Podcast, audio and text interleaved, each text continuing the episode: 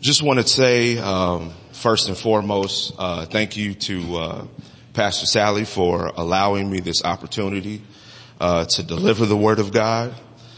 Um, want to thank my New Life family for the endless and countless and repetitive support that you guys have shown uh, me and my family during our our own period of of trials and struggles.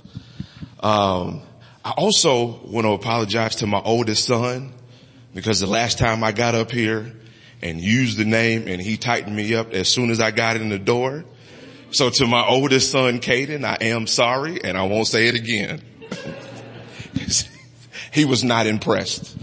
um, I, I, would like to also thank my mother who is here with, with, with me today.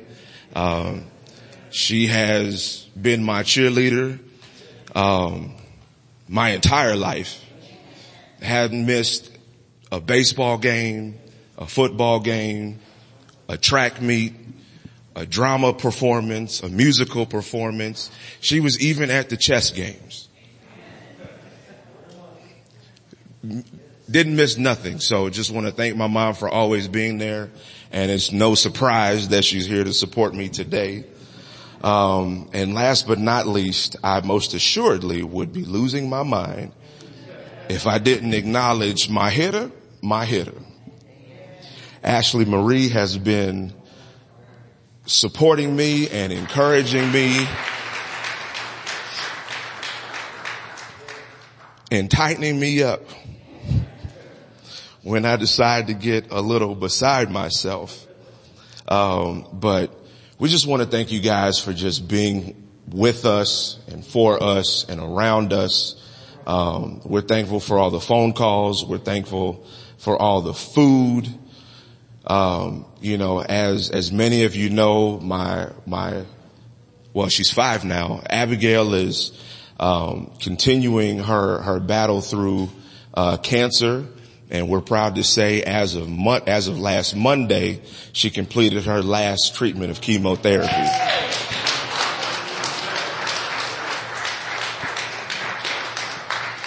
And even in the midst of the late nights and the trips to the hospital and the throwing up and the struggling to give her her medicine that she needs, God is still good. He's always been good. He is good and he will continue to be good. And so with that being said, uh, we're going to go ahead and get started. So go ahead. And, well, we actually have people here, so I'm excited to do this. Turn to your neighbor and say, this is exciting because last time felt like practice. There wasn't nobody here. Turn to your neighbor and say, when the smart way is the hard way. Look to your other side because we have more people. When the smart way is the hard way.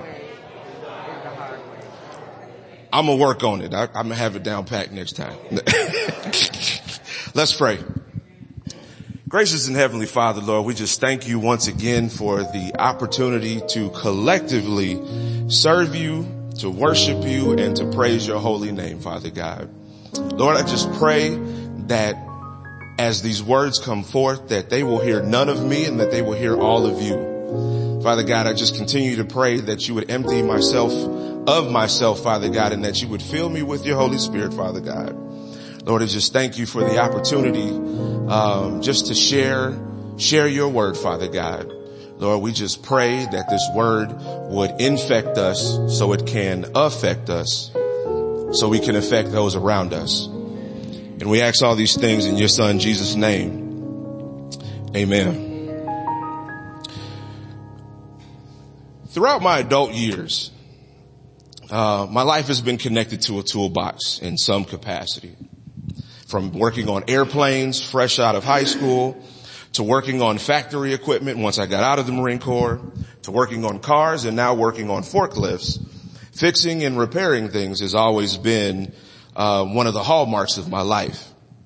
Any mechanic that's remotely proficient at what they do will tell you that the best mechanics are the ones that can, that can complete their repairs faster than the time that's designated for them to be repaired. For example, if you had to have your front brake pads and your front rotors to be replaced, they usually designate about two hours for that repair to be done. And having your car back within an hour is what separates good mechanics from great mechanics. As I was still developing my own skills, the more experienced mechanics regularly dropped nuggets of wisdom on me to help me get more faster, help me get faster and more proficient. After every mind-blowing experience that I had with these guys, they would always walk off into the sunset uttering the same six words. Amen. Work smarter, not harder. The idea behind the phrase is to suggest that the way I was doing things requires more effort than what it really does take. Another way of putting it is saying that the way you're approaching the problem is actually the reason why things are so difficult. And this philosophy doesn't even apply to just mechanics. Amen. Working smarter, not harder is a mantra that's expressed everywhere by everybody. One cannot explore social media long before encountering the same sort of, the, some sort of life hack to make life easier. Ten ways to do this and three easy steps to do this is just everywhere and presented in every way online content is to be consumed with the hope of making our lives easier and free. The problem though is that God uses our pain our discomfort and our frustrations to grow us. God is in the business of taking our weaknesses, our insecurities, and our proclivities to carry out his plans. The problem is that God uses our journey to your destination to prepare us for your destination.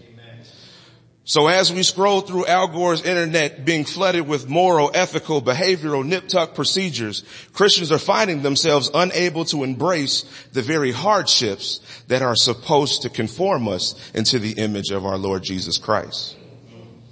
So instead of asking God to move our mountains, we should be asking God for the strength to climb over those mountains. Instead of hoping for our mountains to be moved, we should be praying for stronger hands for lifting. We should be praying for broader shoulders for carrying. We should be praying for stronger legs for walking. We should be praying for stronger backs for standing. And we should be praying for better friends to surround us.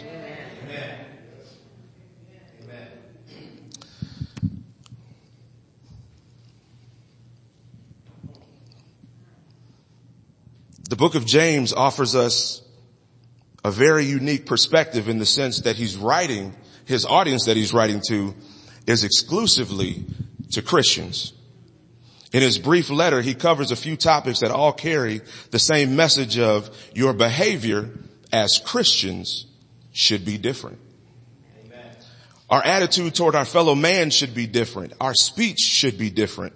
The way we hope should be different. The way we handle hardship should be different. The way we handle money should be different. And in the first chapter of this letter, we see that as Christians, the way we suffer should be different. Sometimes there's no workaround. Sometimes it's just a through line. Sometimes you just have to be led into the lion's den. As much as we want God and all of his glory to provide us with the dry land to walk in between a raging seas of issues, oftentimes we find ourselves bound by the ropes of illness, jealousy, loneliness, fear and uncertainty, and we're walking straight into the fiery furnace. So what do we do? The encouragement James provides in his first chapter can be summarized by saying, with Christ, you can in fact suffer well. So if your month is longer than your money, if your marriage is in shambles, if you find yourself confused if you're raising children of the corn or children of the king, or if you find yourself on your phone with your doctor telling you that your four-year-old child has cancer, you can in fact suffer well through it. In these eight verses, I believe that God reveals six adjustments we need to make in order to endure hardships well. And in making those adjustments, we bring God all the glory and we point to him as the author and finisher of our faith. The first adjustment we need to make is an adjustment in our perspective. Verse 1 and 2a says, James, a bondservant of God and of the Lord Jesus Christ, the 12 tribes who are dispersed abroad, greetings. And with a seemingly pivot, he says, consider it all joy. While I hesitate to include you all in my assumption, let me just say in the past that I knew that God must have made a mistake.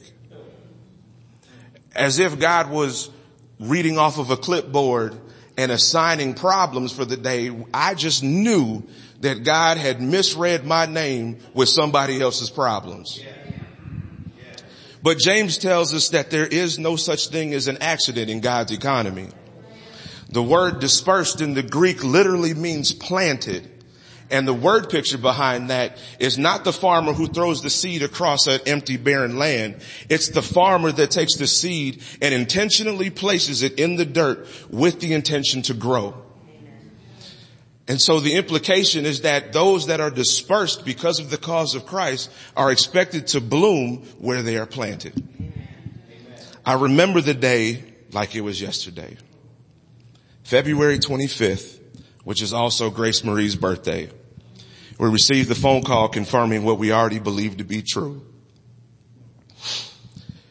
And while flooded with emotions and questions, I was reminded that it wasn't by an accident. It wasn't by accident that we decided for my wife to come home and raise our children. It wasn't an accident that we literally live 90 seconds away from my father.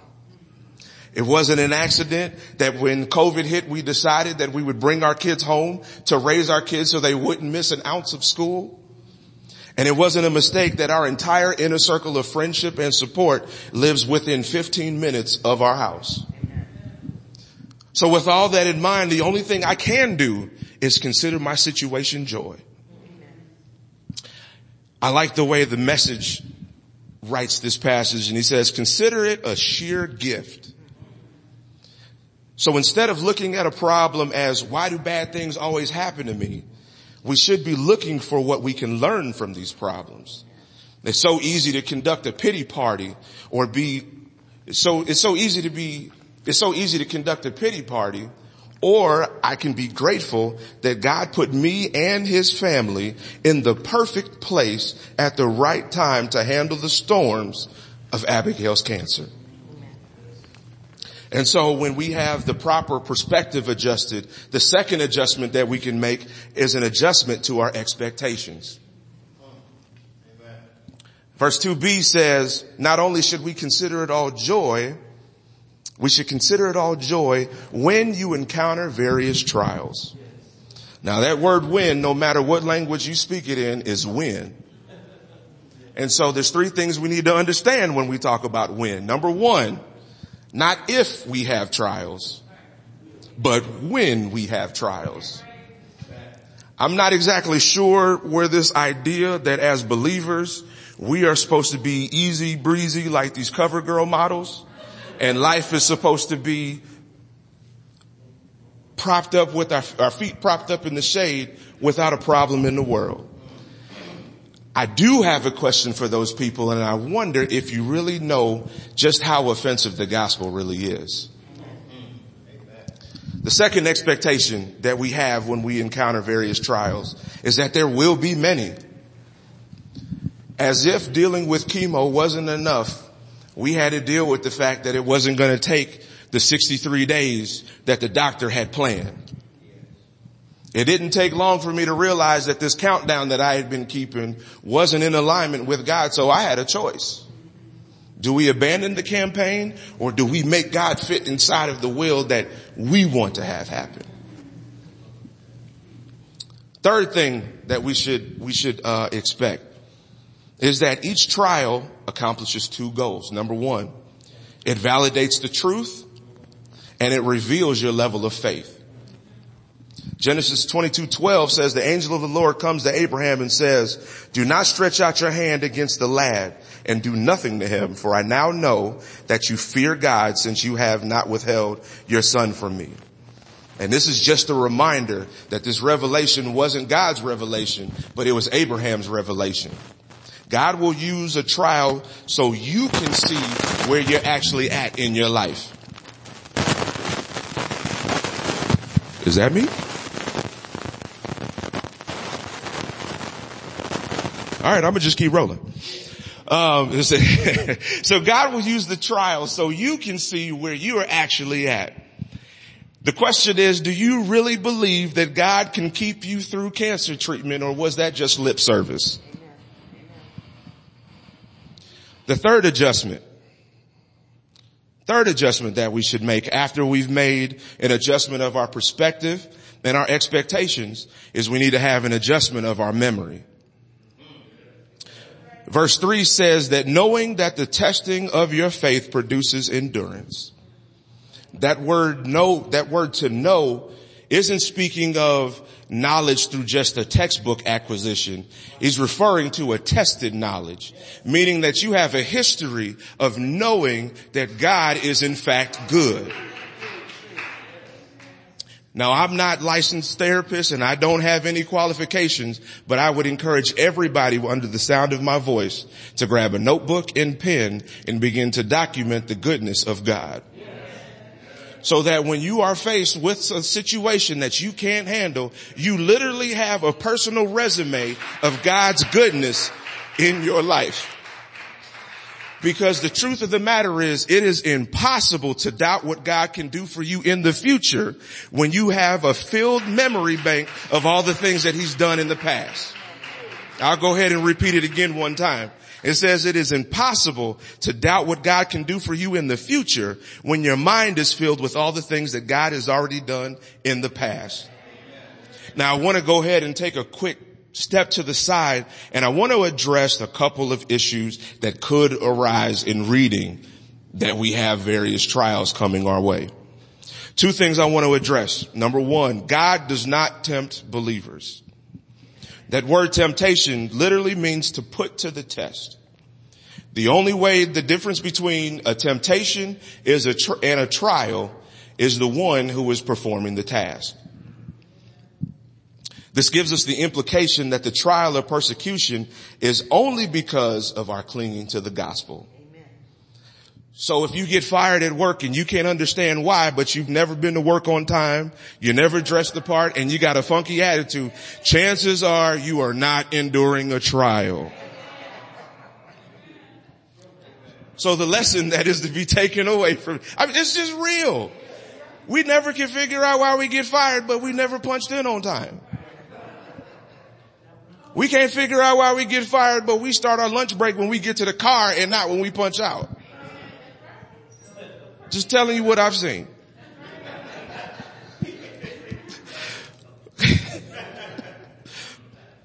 but the lesson we take away from this is that any trial that you endure other than kingdom business is self-inflicted.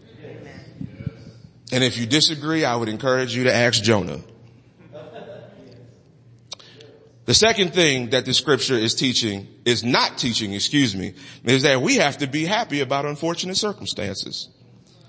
First Thessalonians 5:18 says, "In everything give thanks, for this is the will of God in, in Christ Jesus concerning you."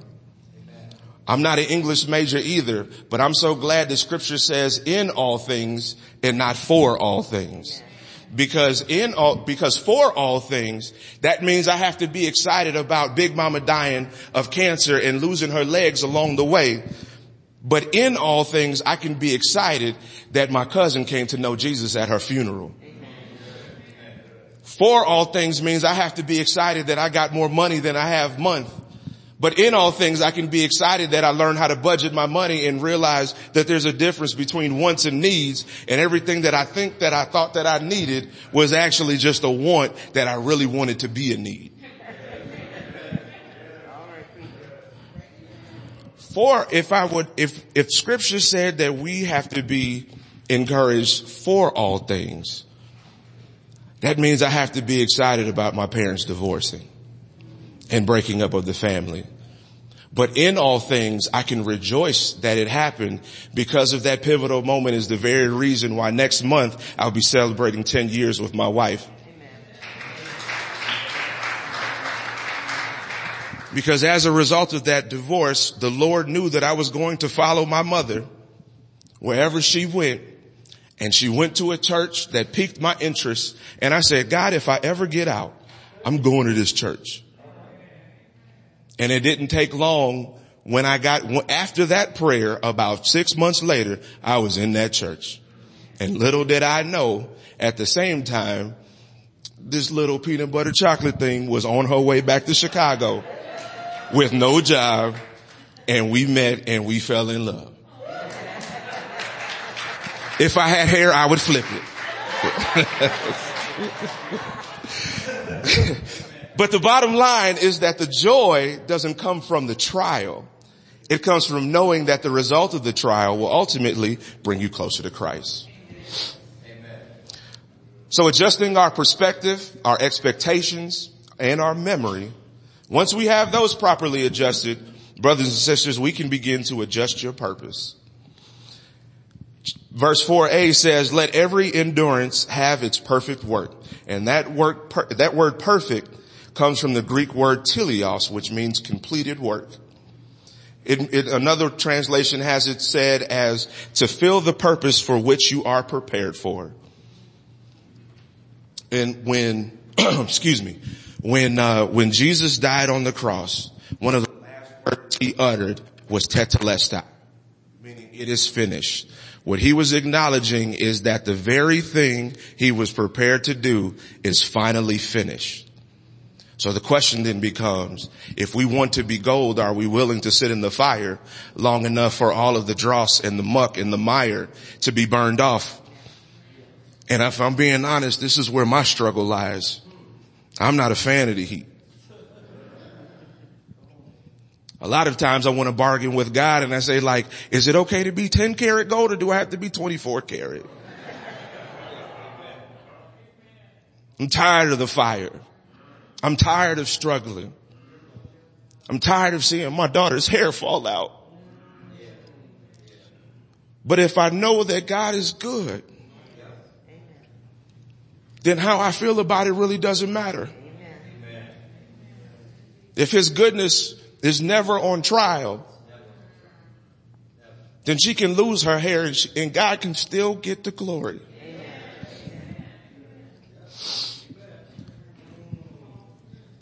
Number five. Once you have your perspective, your expectations, your memory, and your purpose adjusted, beloved, the next thing that we would adjust is your prerogative.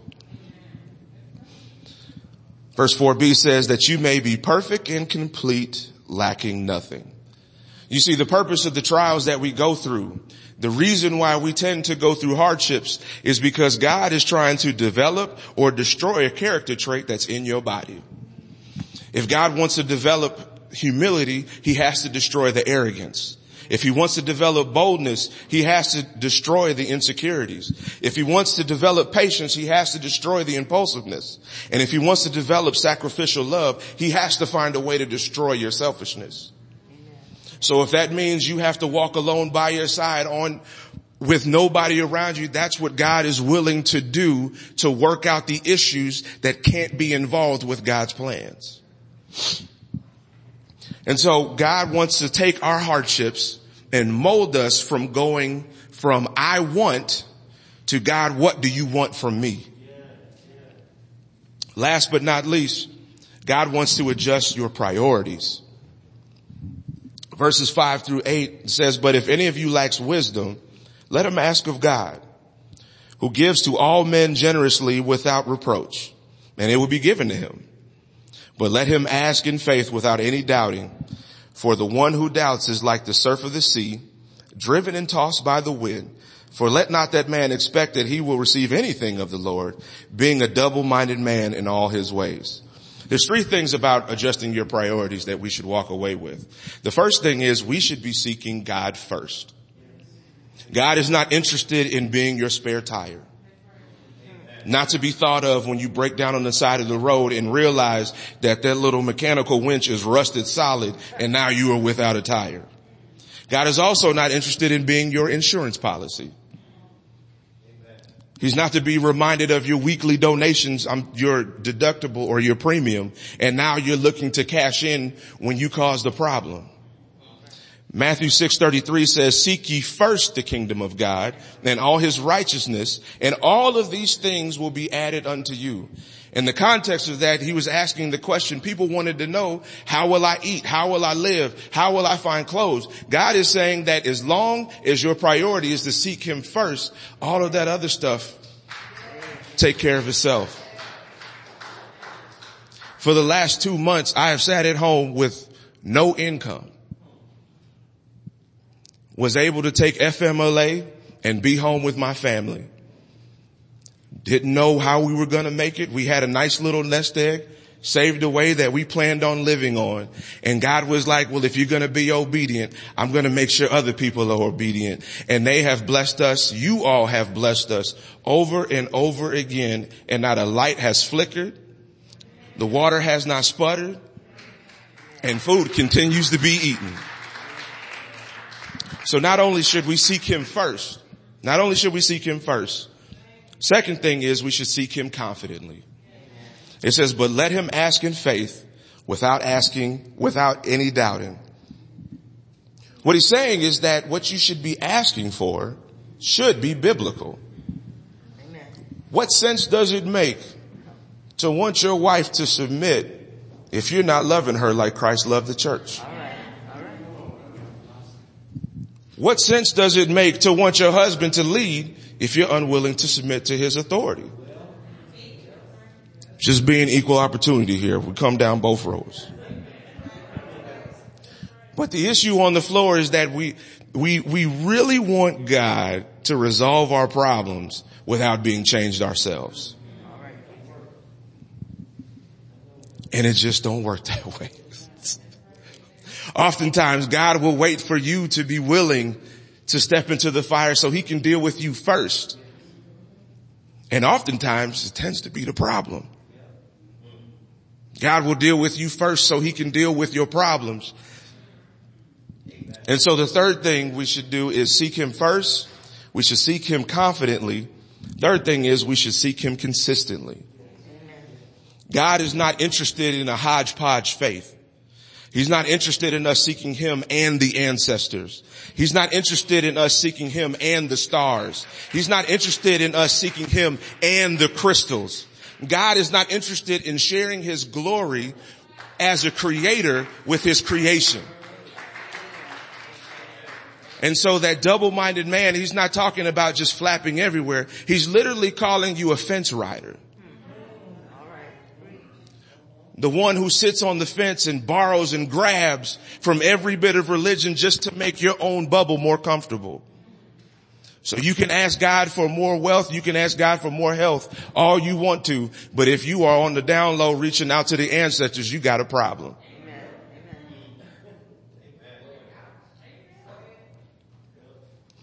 And so God is the only one that knows why you are going through your trial.